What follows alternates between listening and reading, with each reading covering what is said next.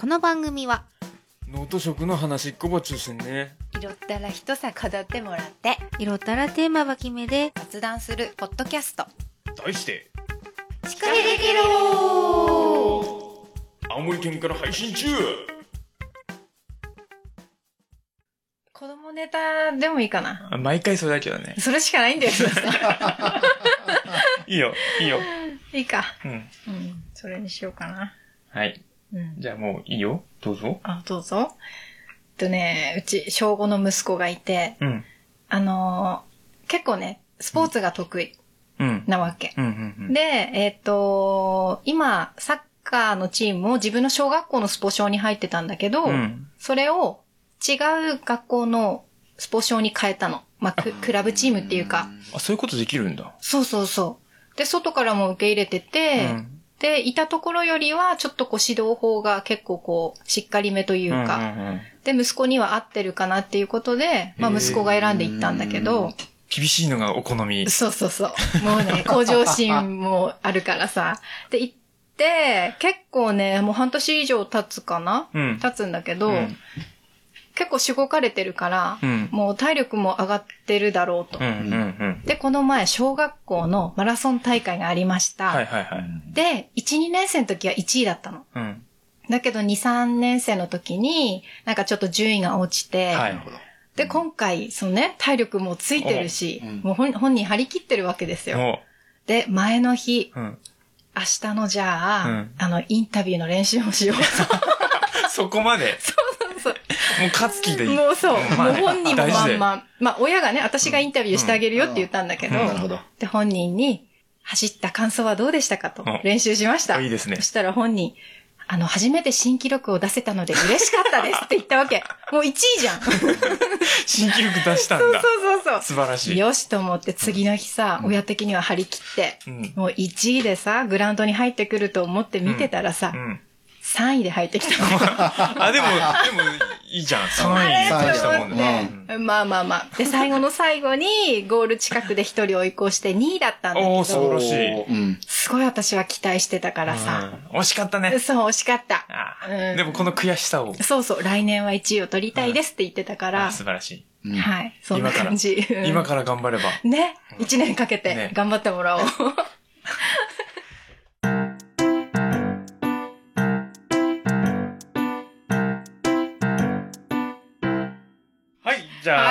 司会で今日やっていきたいと思います。はーいい。はい。えーと、青森県でハーブ農家やってます。せいちゃんです。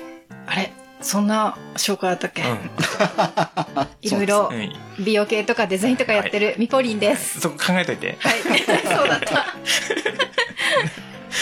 はい。今日のオープニングトーク。はい。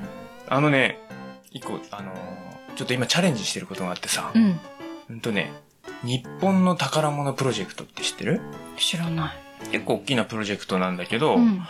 それがね、うーんと、い今年から青森県がそれに参加して、うん、うん、青森県の大会やって、う。うんーんと、全国大会やってう、ん。で世界大会まであるんだけど、うん。要は何をする大会かっていうと、うん。なんかそのメ、メジャーなものじゃなくて、うん。その地域とかに埋もれてるいいものをうん世に排出しましょうって、うん。あの、そのセミナーをやっていくんだけど、セミナーをやってって、それをその、パッケージを良くしてみたり、まあ、うんうん。もちろん味、味っていうか、その商品自体を良くしていったりうんうんうん、ブラッシュアップしてって、世に広めていきましょうっていう、その、プレゼンをしてね、うん、うん、うん。っていう大会があって、それの青森大会に、うんあの、申し込んでみた。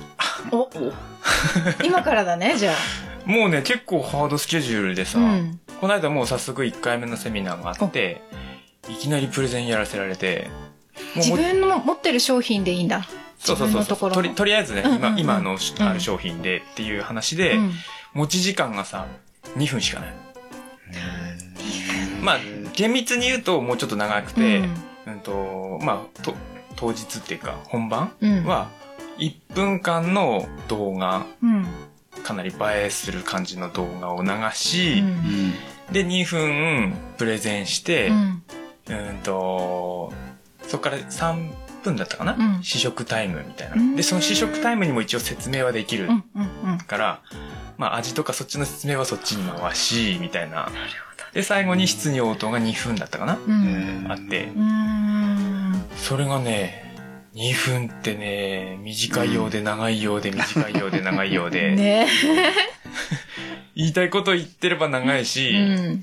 とはいえ、はしょっちゃえば全然2分、み、な長ってなっちゃうしうさ、ん。どこを入れ込むかみたいな。ね。伝えなきゃいけないしね。そうそうそうそう。っうん。ていうのをね、そのプレゼン力も、うん。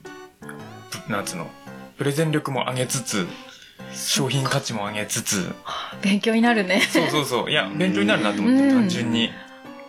なかなか面白い。これ、あの、なんか、特に制限とかないみたいだから、うん。あの毎年出てもいいかなと思って。あ、えーそうだね。へえ、私、子供たちの授業で、今、五戸町で、うんそういう、ある商品うのんデザイン、外側のうんうんパッケージデザインとかうんをリブランディングしてうん。、売れる商品にしようっていうプロジェクトをえー、今月から始めるの。えー来週来週からまさにそんな感じかな。ももうそ、のセミナーっていうか、うんには、その参加する事業者、俺みたいなうんうね、んの人の他うん。うに、んデザイナーさんだったり、うんううんんと、コピーライターさんだったり。すごいね。いろいろ参加してて、うん。まあその場でその人たちとコラボしたりとかして、うんその、まあ農家とかもいたうりして、んっていう回なんだけど、なかな面かね白、そう。勉強になる。うん一番伝えたいところは何ですかって聞かれてさ、その先生に、うん。まあうちは美味しさでうん。攻めますみたいな話をしたらさ、うんうん美味しいのは当たり前なんだよって説教された。普通でしょみたいな、基本だ的に。だよねーと思って。分かってるけどね。そうですね。そうですね。何が美味しいのかなんで美味しいのかとか、そういう部分を説明しなきゃいけない。他との違いとかってそうそうそう。まあ他、うん、そう、差異をね、うんうんうん出していかないと、勝てないよ、みたいな。勉強になります。ねー。ですよねー。まあ、交互期待。もう今年のね、うんと、多分これ配信が11月中だと思うので、もしかしたらもう全国大会に向けて動いてるかもしれない。あの、グラン、青森県で勝てばね、うんそっかもうそのぐらいのスパンでさ、すごくない？もう12月には全国大会があって、うん。来年の2月に世界大会、シンガポールに行くんだけど。シンガポール？おーシンガポールの空港って今すごいんだよ。何？なんかドームになってて、うん。まん、もうなんか、その、空港の中自体がもうジャングルみたいな、もう木がすごいいっぱい生えてて、で、真ん中にね、天井の真ん中に穴が開いてて、うん。そっからね、円状に丸、丸い滝がね、へ滝ー、すごい。ザーって、シンガポール好きだね、丸い、そういうの、ね。丸い滝。そこにね、行くそうです。頑張って、頑張ります。狙ってください。キラキラしないように頑張ります。そうだね。はい。じゃあ今日はね、あのーはいちょっとメイントークの前に、久しぶりに、あのー今日のハーブティーをやろうかなと思って、お、ともちゃんとはね、あのーちょこちょこやってたんですよ。うんでも今日と、ともちゃんいなくて、初。ミポリン。がいるので、まあ飲んでみようかなって。これ今うちで売り出し中のハーブティーなんですけど。これを、えっ、と、いつもお便りいただいた方に、住所を書いてもらった方には、ステッカーとハーブティーをお送りしてるんですよ。素敵うんそのハーブティーをあーすごい。これにしようと思ってます。まあ前もこれだったかな。うん。ミントのハーブティーなんですよ。うんうん。いどうぞ。ただきいたます。だきまーす。いいですね。ああ、いいですね。で、あの、ミントといっても4種類混ぜてて、うん。うちのミントのハーブティーはね、うん。メントールの少ない品種を4種類集めてるんですよ。うんうんと、なんだったかね。うん日本ハッカと、キューバのミント、イエルバブエナっていうのがあるんだけど、うんと、えっ、と、スペアミントと、アップルミントうんの4種類をブレンドしてて、へだから、すまあ、多少はスースーはするけど、うんそんなには強くないー。ですね。じゃなんで、料理中にも飲んでいただけるっていうことで、素晴らしい。美味しい。美味しいでしょ？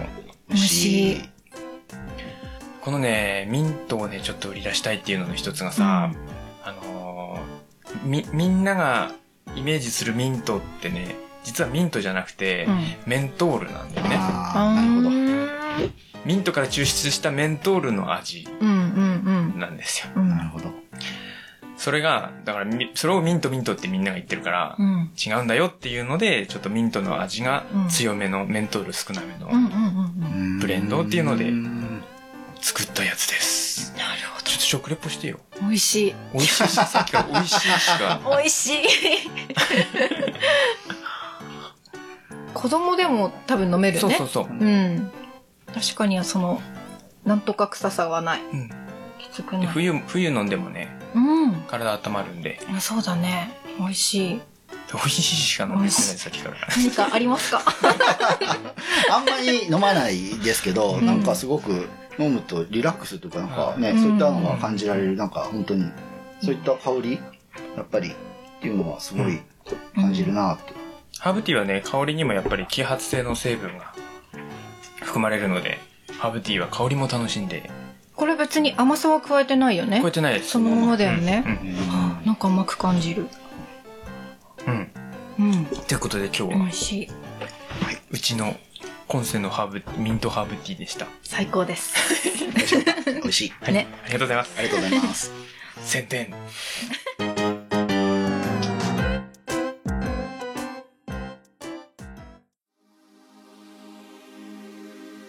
司会できろ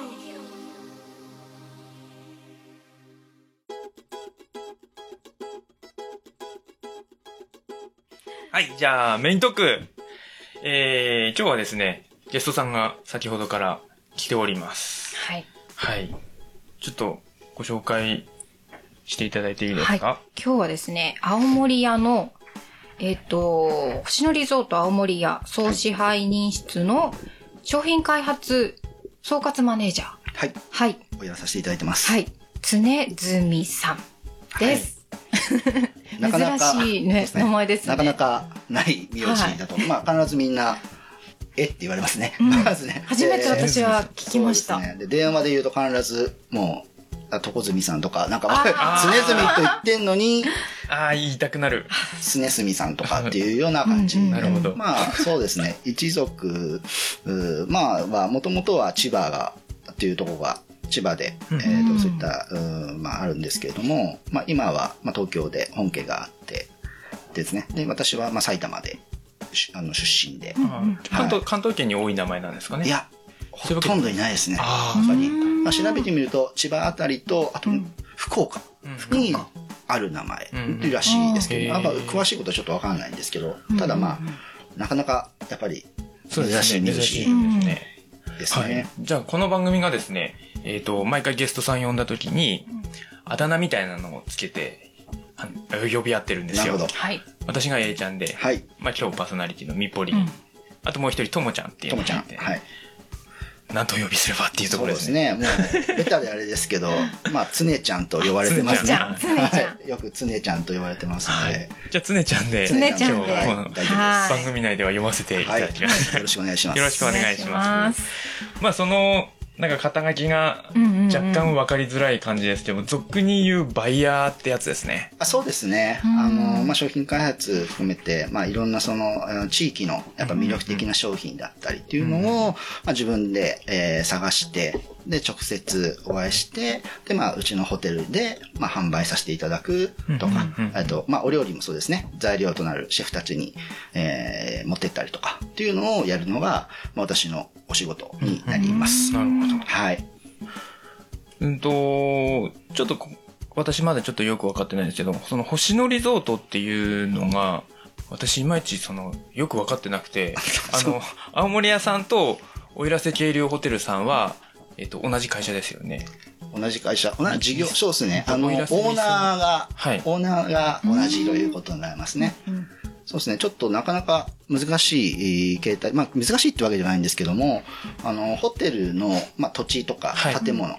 とい。うののお持ち物とはい。運営する人っていうのを、まあ分けて、我々はえっと、やっている事業者で、その運営に特化した、ホテル業に特化した集団というのが星野リゾートの、まあ、戦い方なるほどんですね。なんで、まあ、星野リゾート全国に、まあ、今もうどんどん増えていって、もう、うんまあ、60、もうすごい多くなってるん大きいですけども、会社ですよね。もうオーナーがほぼみんな違っているっていうか、なるほどもあるし、まあ今はちょっとうちの方の会社も、あの、リートという、まあそういった所有するところもあるんですけど、うん基本的にはそういったオーナー様たちがいて、まあそのオーナー様たちと一緒に運営をして、地域を盛り上げていこうというところが、なるほど。星野リゾートの考え方。常住さんは、じゃあどっちの所属になるんですか？えっと、私はちょっとですね、特殊で、はい。今いろいろ、まあ、あの、まあ、基本的には青森県今3施設ありまして、先ほど言いました、青森屋と、うん。えー、奥入瀬渓流さんと、あと、海津軽という、大鰐にも一つあるんですけども、一応そこの、この青森専門のバイヤーということで、うん。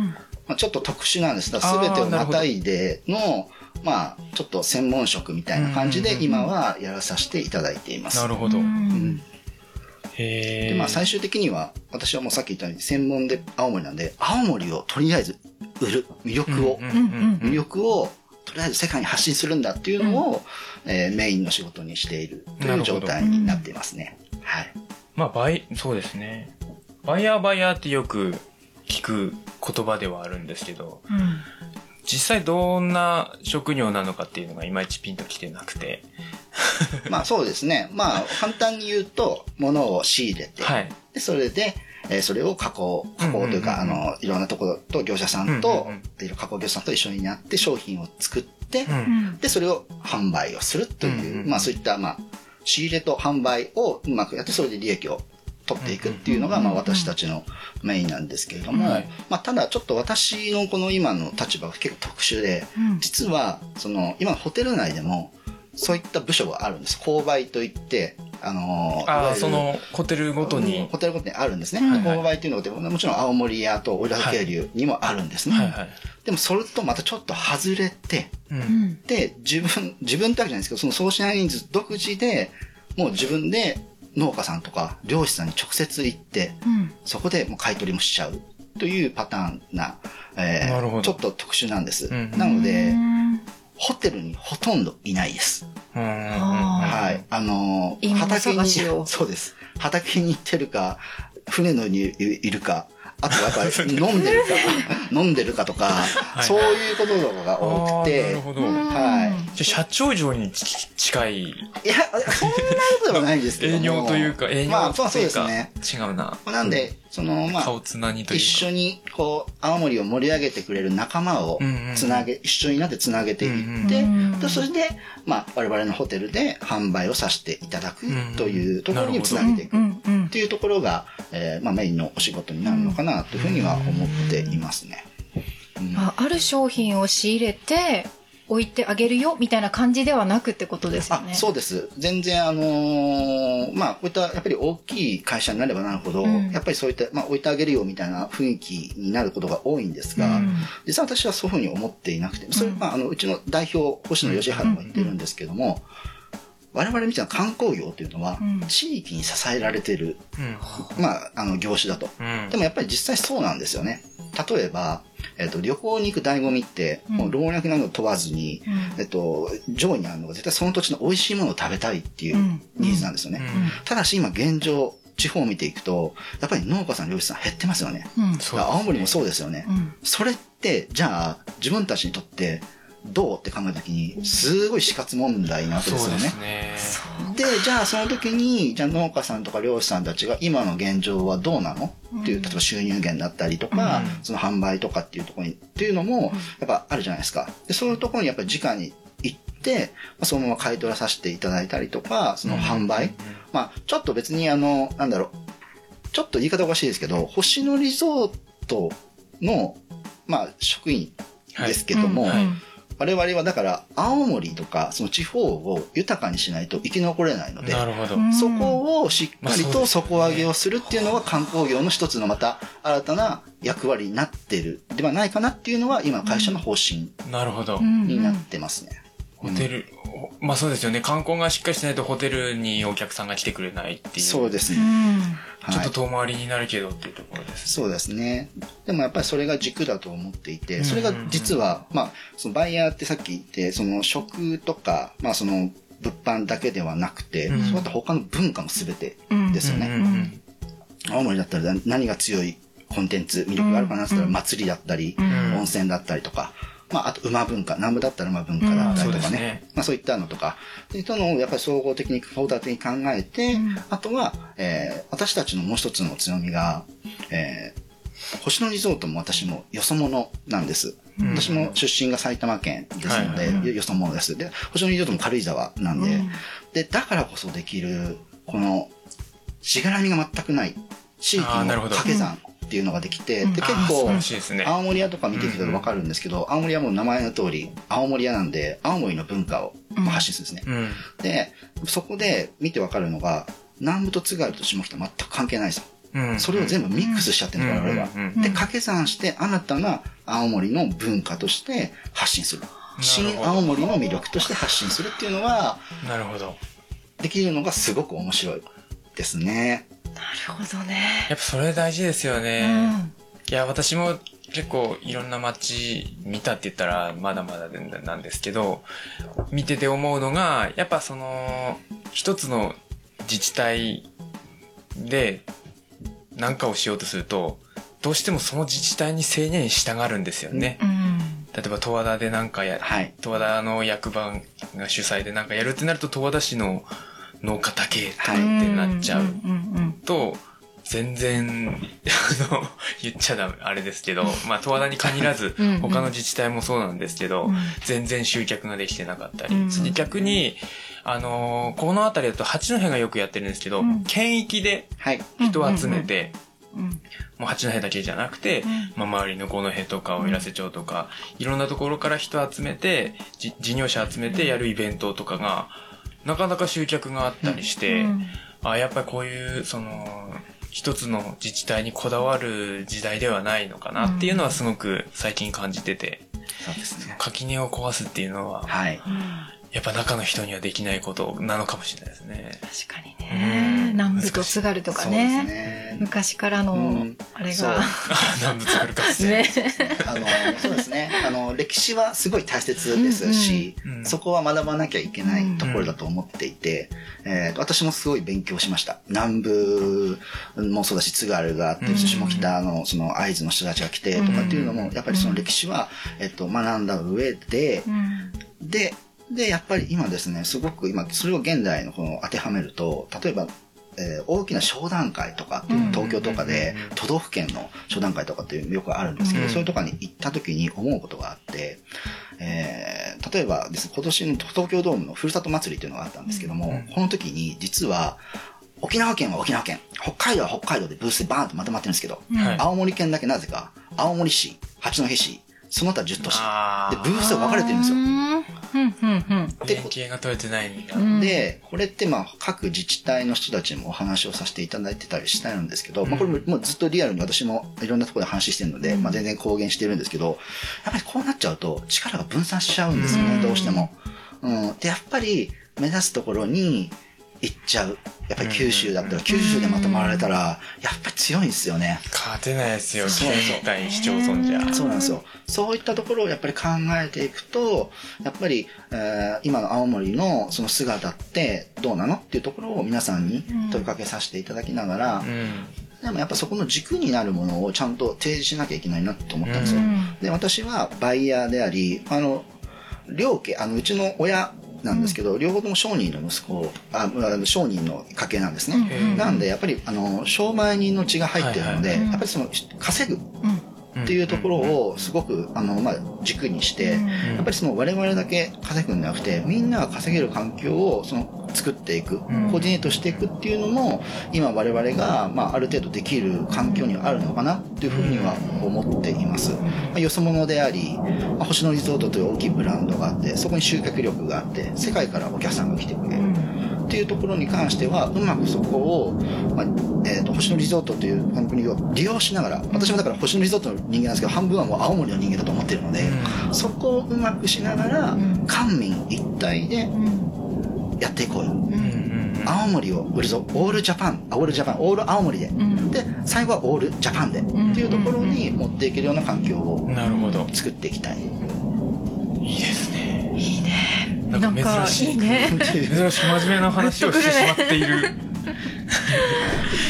じゃあちょっと話題を変えて、はいあのーまあ、うんこの番組聞いてる方が結構農家さんが多かったりするんですけど、やっぱりその、まあ、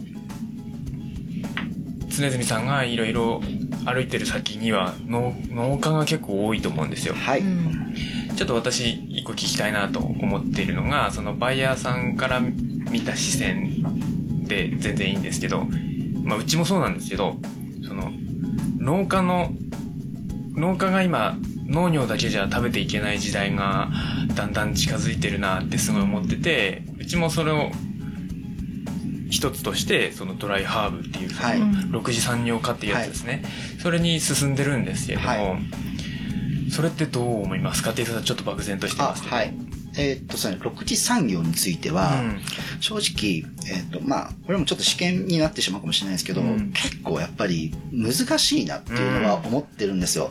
で、これは、えっと、まあ、国だったり、まあ、その自治体が、やっぱり、まあ、助成金があるから、そう進めてね、うん。やりましょう、やりましょうって言って、まあ、進めているのもわかるし、で、まあ、その、具体例としていろいろなんかこう、あの、成功者の方たちを挙げるんですけど、うん。その成功されてるのって、本当にごくうん、一部スーパーマンはいるのはわかるんですよ。うん。でもそれが、じゃあ全体に対してどんぐらいのパーセンテージですかっていうのを出したときは、本当にごくわずかだと思っていて、うん。私のやっぱり知り合いも、6次産業をやっていて、やっぱり借金こされてしまっている方が非常に多いと思っています。でうん、実際それって逆の立場で考えてみたいに、じゃあ私みたいなその商人が農家とその漁師を急に一次産業やれっつって、できるのかっつったら、うん。できないですよね、うん。絶対。っていうぐらいのところがあって、まあこれは私の考えですけど、やっぱり農家さんは、農家さん、漁師さんはそれにやっぱ専念できる環境を周りが作っていかなきゃいけないのかなとは思ってるんですよね。うんだからそこにしっかりと商人っていうかその販売を持つ、えーできる人たちをまあやっぱちゃんとしっかり言ってね、その販路です。うん。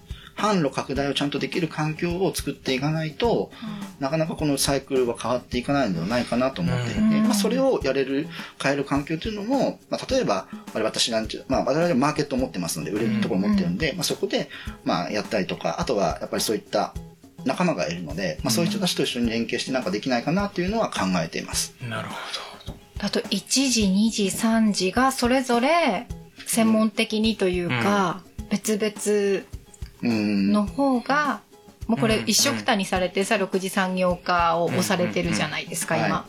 私もあのそういう職場にいたというか6次産業化を押していくうん。部署に行った時があってで実際私も船に乗ったんですよ。はい。うんでイカ釣り漁船に乗りました、はで釣りイカ釣りしてでその後そのまま沖漬けを船の上で作っはて流通させようっていう流れで、もう生きたままのイカを沖漬けにして新鮮さ売り。そ最高ですね。美味しそうう。なんですけどもうねやっぱ人手も足りない 労力かかるいろいろこうやっぱり経験して分かりましたその時にそうですよね。もう知らない人はね、うんやったら儲かるよみたいなはい一言で済ませちゃうんですけど、うんじゃあそれ作ったとしても、どこに売るんだ、どうやって売るんだっていうね、その知識がないままで、はいその国とか県の方からすごい勧められて、これは踊らされたなと。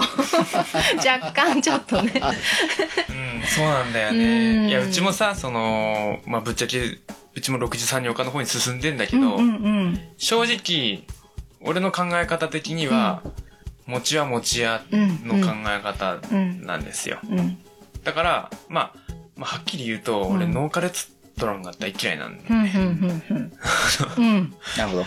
あの、農業をやればわかる。うん。もう、それこれ、今これ聞いてる農家の皆さん、わかると思うんですけど、うん農業を片手間でできないことはないんですよ。うんうん全然できるんですよ、農業は片手間で。でも片手間でやると、その程度の野菜しかできないんですよ、うん農業って。うんはい。で、農業をやりながら、レストランをやるっていうことは、つまりそういうことなんですよ。うん。うん。で、農家レストランって言われて、イメージするのって美味しい野菜じゃないですか。うんうん。だけど、そこに出てくるのが美味しくない野菜なんですよ。うん片手間でやってるからうんうんだからもう、なんつうの、農家の地位を下げてると思ってて。うん、理想と現実ってやつだな。そうそうそう。で、ただ、上手にやってるところは、うん。例えば旦那さんが農業に専入し専念してて、うんうん奥さんがレストランやってるとか、うんこういうパターンは全然いいと思うんだよね。うん。うん。お互いにお互いが専専念してる状態なんで、だからこれをうちは目指したいなと思ってて、なるほど。素晴らしい。だから6次産業化ってね、なかなか難しいというか、よね、言葉とかさ、その図に表されるとなんかね、あ、できそうって思っちゃうんだけど、あの、やっぱり、まあ、あのね、商談会とかでよく見るんですけど、やっぱりもう知り合いの農家さんとか漁師さんいっぱいいるんで、うん。見ると、でもバイヤー仲間もいっぱいいるんですよ、うん。私。うん。ってなると、でもその席をね、見てると商談の、うん。やっぱバイヤーは、あといかに安くいいものを買うかっていうのが勝負になるんですよね。うんうん。で、なった時に、それに対してじゃあ農家さんとか漁師さんたちが、そのプロのバイヤーのその口がトークが上手い人たちに、勝てるかっつったら、うんやっぱ無理なんですよ。ね、で、やっぱりそこで任されちゃって結局何が起こるかというと、もうガンガン値引きされちゃうんですよね。でもやっぱりそれって最終的に、もちろん所取得の所得がやっぱりもうどんどん減っていっちゃったりとか、うんでしかもそれで一発それで売っちゃったら、上げるの次上げるのめちゃめちゃ大変なんですよね。そうですね。だからそこっていうのをやっぱり考えなきゃいけないし、それ私実はバイヤー仲間にもすごい言ってるんですけど、安く買いただくことは最終的に自分たちの首を絞めてることだからね。うん今はいいかもしれないけど、うんっていう話はしていたりとか、あとは、まあ私たちと今星野リゾートと、まあ、取引をさせていただいている農家さんとか漁師さんたちには、星野リゾートと取引しててこの価格で買ってもらってますっていうのを言いなさい。言っていいよって言ってるんですよ。ああ、なるほど。そう。で、我々私たちは、えっと、まあ、その私の部署に関しては、えっと、物を安く買うっていう気はさらさらなくて、うんもうほぼいいねで買っていますし、うん逆に安かったら、安すぎるって言っちゃいます。ちょっとおかしいんですよ、だから。白これあんまりあの、公に言うと怒られちゃうんですけど、うちの、うちのマネージャーたちも結構その手があって、あの、いや、自分たちの売れる、やっぱりその値段が分かってるので、うん。それに対して、じゃあ別に黙ってれば利益が取れるんですよ。うん。うん。取れるんですけど、でもそれをやるんじゃなくて、うん。ちゃんと、えー、対価、作ってくれた対価をしっかりと払うことによって、うんやっぱり次の、やっぱりその、なんだろう、農家だったりとかの、まあ、その進化に使ってやっぱ欲しいなっていう、体力をつけて欲しいってなってくなると、うんやっぱりそういったのって、まあそっちの方が最終的にさっき言ったように地域を活性化していくっていうためには必要、うん農家さんとか漁師さんたちをね、っていうふうには思っているので、やっぱそこっていうのは、やっぱりこれはもう全体で考えなきゃいけない、うんなっていう問題ではないかっていうふうにはうん常々思っています。でまずその急先鋒が、まあ、まず我々がどんだけができるかっていうのは、まあ大きいことになってくるのかなというふうには思っています。なるほど。うん。勉強になりますね。本当ですね。いやいやいやいや。はい。じゃあ、ちょっとそろそろ時間ももうちょっとなので、最後にちょっと突っ込んだ話、はい。裏技的な話を聞きたいなと思うんですけど、はいそのじゃあバイヤーから見て、ここがしっかりしてたらいいよっていうポイントはありますか？そのバイヤーから見て、ここがし欲しくなるとか？そうそうそうそう。こういう商品欲しくなるっていう。そうですね。あのーやっぱりですね、思うのは、あのこれもちょっと前々からいろんなところで商談会に行って、私がじゃあ欲しい商品って何なのかっていうと、例えば、まあ、商談会とかで行きますよね。その時に、まあ、いろんな売り子さんとかいて、なみんな掛け声するんですけど、うんうん先ほどもちょっとお話出たかもしれないですけど、なんか、これ美味しいですよとか、うん何々さん何々ですとか、うんこれ無添加ですよとかって結構皆さん言うんですけど、うんそれって結構みんな言ってるんですよっていうあ話で。ーさっきの話に通ずるね。なるほどね。そう実は当たり前だよみたいな。そう。で、例えば、じゃあそこにまずいの持ってくるかっつったら、うん。逆にそっちの方がびっくり、まあね。逆に注目する。ですよ。確かに。え、まずいですよ。え、ここでまずいのみたいな。え、なっちゃって。でも逆に、逆に実はそっちの方、そっちっていうか、まずは注目をどう浴びるかっていうか、うん。何、他の人とやっぱり違うアクセントをどうやっぱり商品につけていくかって、それはデザインだったりもそうだし、うん。キャッチフレーズうんなのかもしれないし、うん。まあ、そういったものがあると、やっぱり、もう1000ブースぐらいある中で、バイヤーはいいものを、いいとか、これだっていうものをやっぱ見極めなきゃいけないので、やっぱり、例えば試食していきますよね。でも1000ブースあったら、もう途中でお腹いっぱいになっちゃいますよ。確確実に。うんうんもう美味しいも何も分かんない。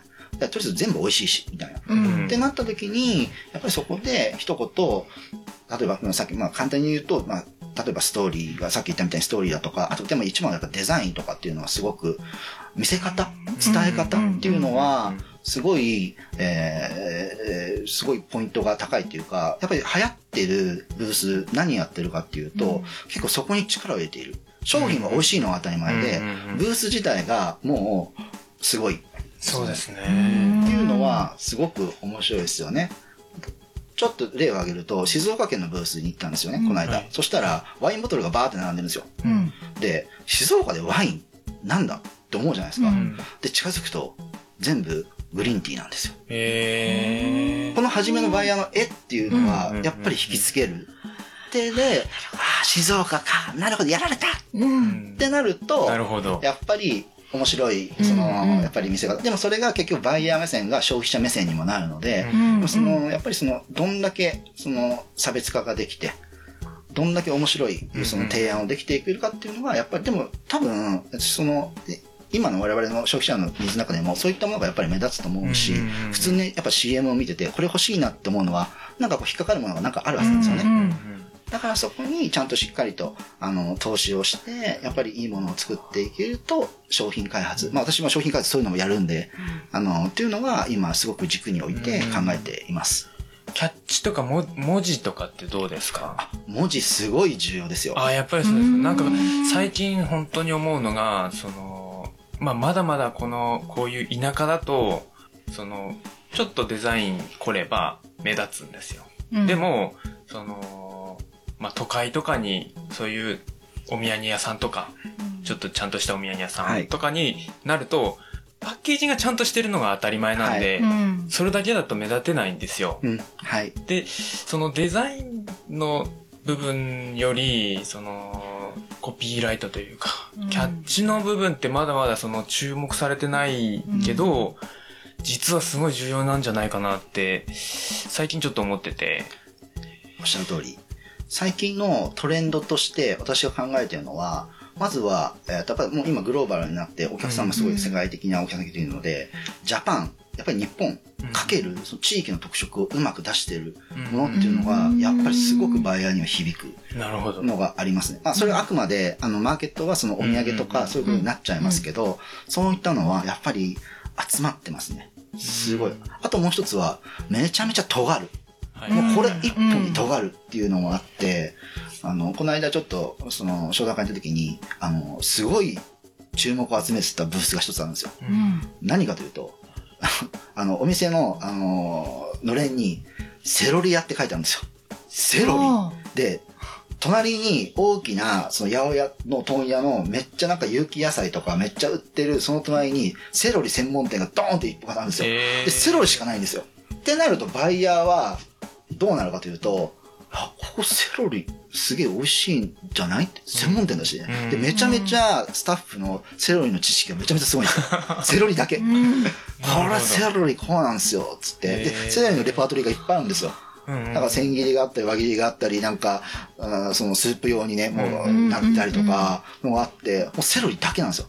でも、もう一発目からみんな、なんでってなりますよね。うんうんセロリ屋？なんで？しかもなんでセロリとかうんうんなって、でも結局それの絵っていう感覚がバイヤーをそこに集まっているなるほど。っていうのは面白い戦略だなと思いました。うんそう面白い。ケロナの皆さん聞いてますか？たまらないんですけど。勉強になる。すごい。まあやっぱその差異ですようね。ん差別化。ねそうですね。いかに目立つか。うん。もう頭ぐるぐるしてきた。もういっぱい聞きたい。まあでも時間もね、そろそろねお時間なので、まあ、常住さんにはまた、あのいつも通りゲストさん何本か撮りたいと思うので、今回のバイヤーの話はこの辺りっていうところで。はい。はい。じゃあ、エンディングは別撮りかなはい。はい。ありがとうございましたあ。りがとうございまあした。りがとうございます。はい。きです。およかったすごい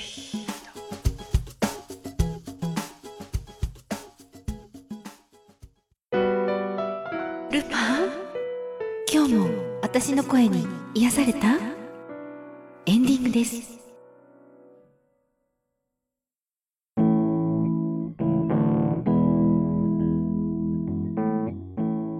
はい、じゃあエンディング。エンディング。えー、本編は常住さん1回目かな別撮りでエンディングを撮っていきたいと思います。はい。本当はね、あのーともちゃんが来る予定だったんですが、うん。残なんかね、お熱。お熱っていう話なので、はい大事をとって、はい。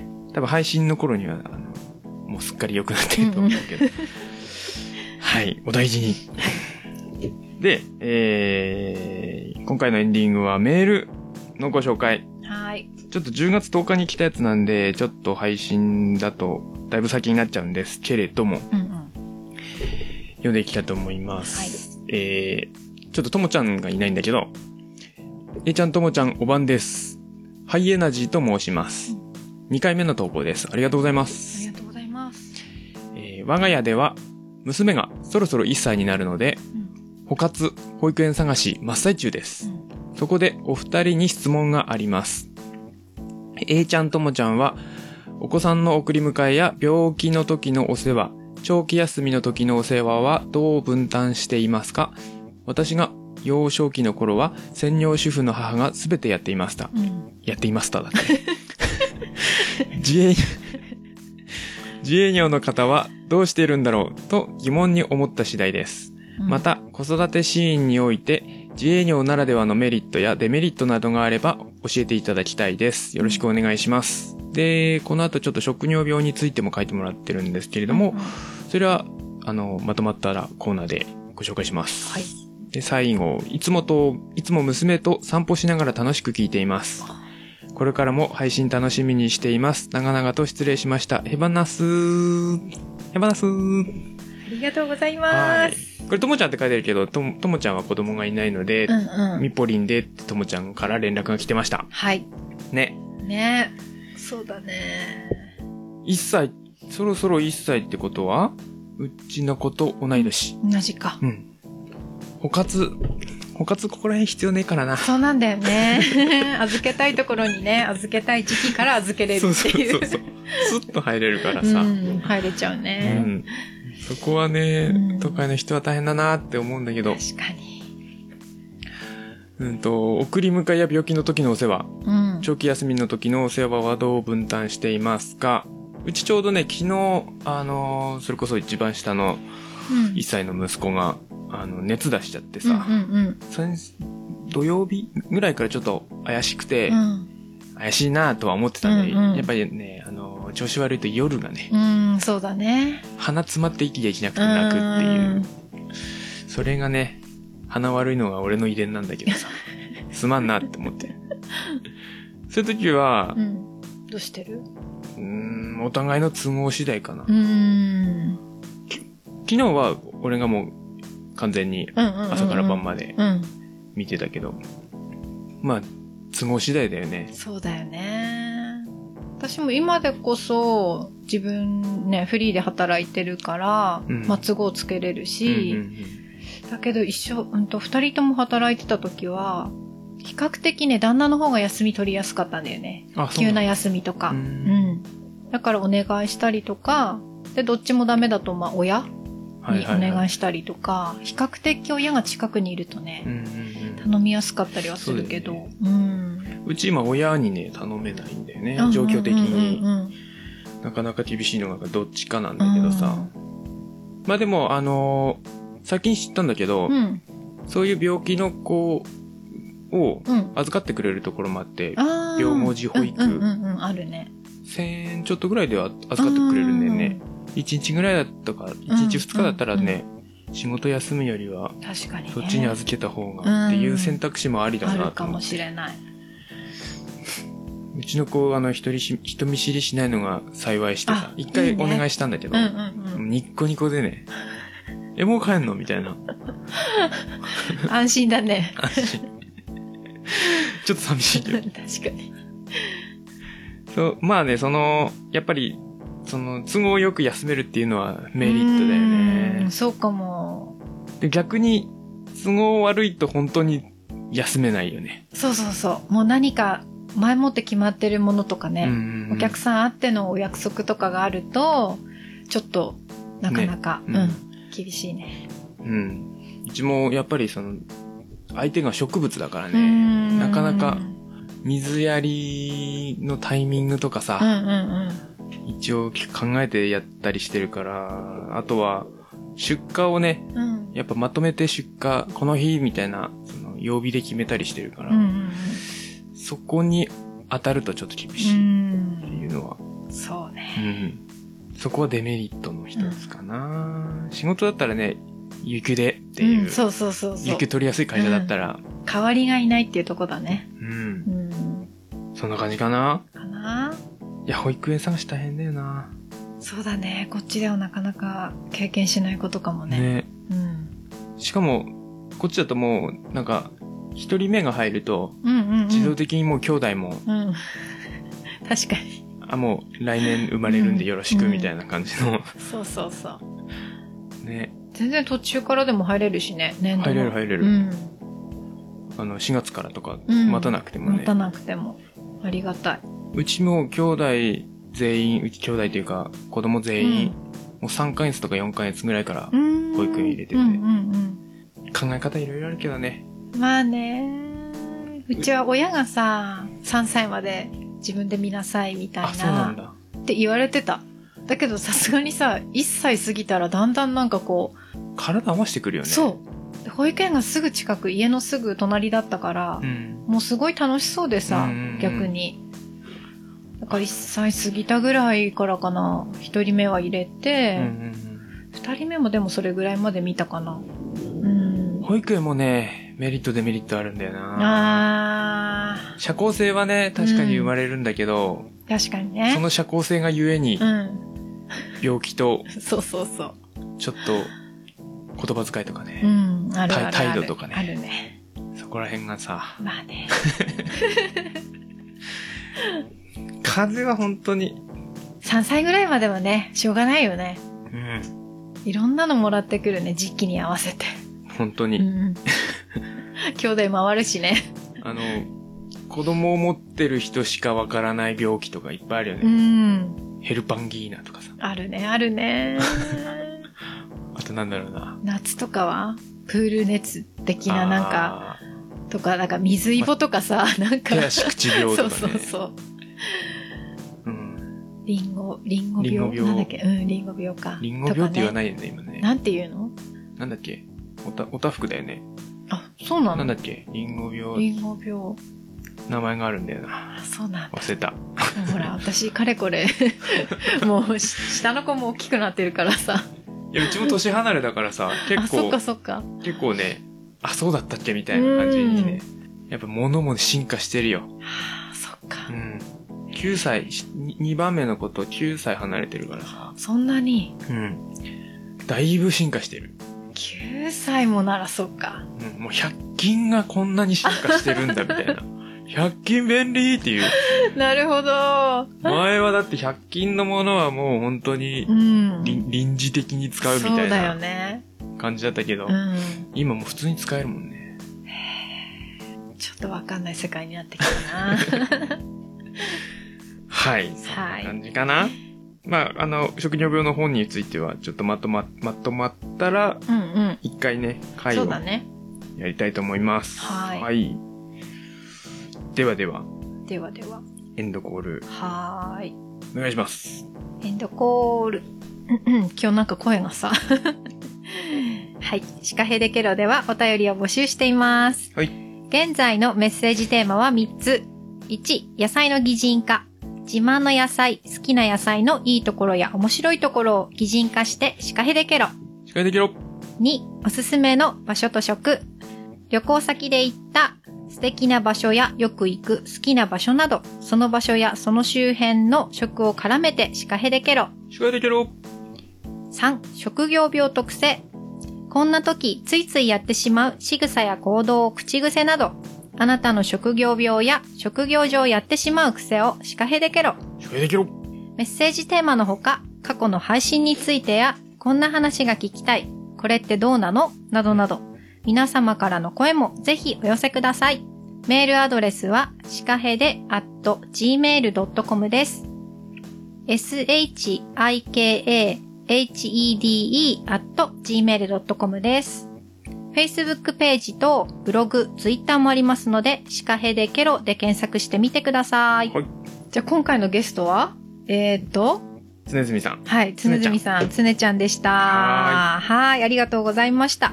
シカヘデケロはミポリンとえいちゃんで、お送りしました。また次回お会いしましょう。さようなら。手放すうん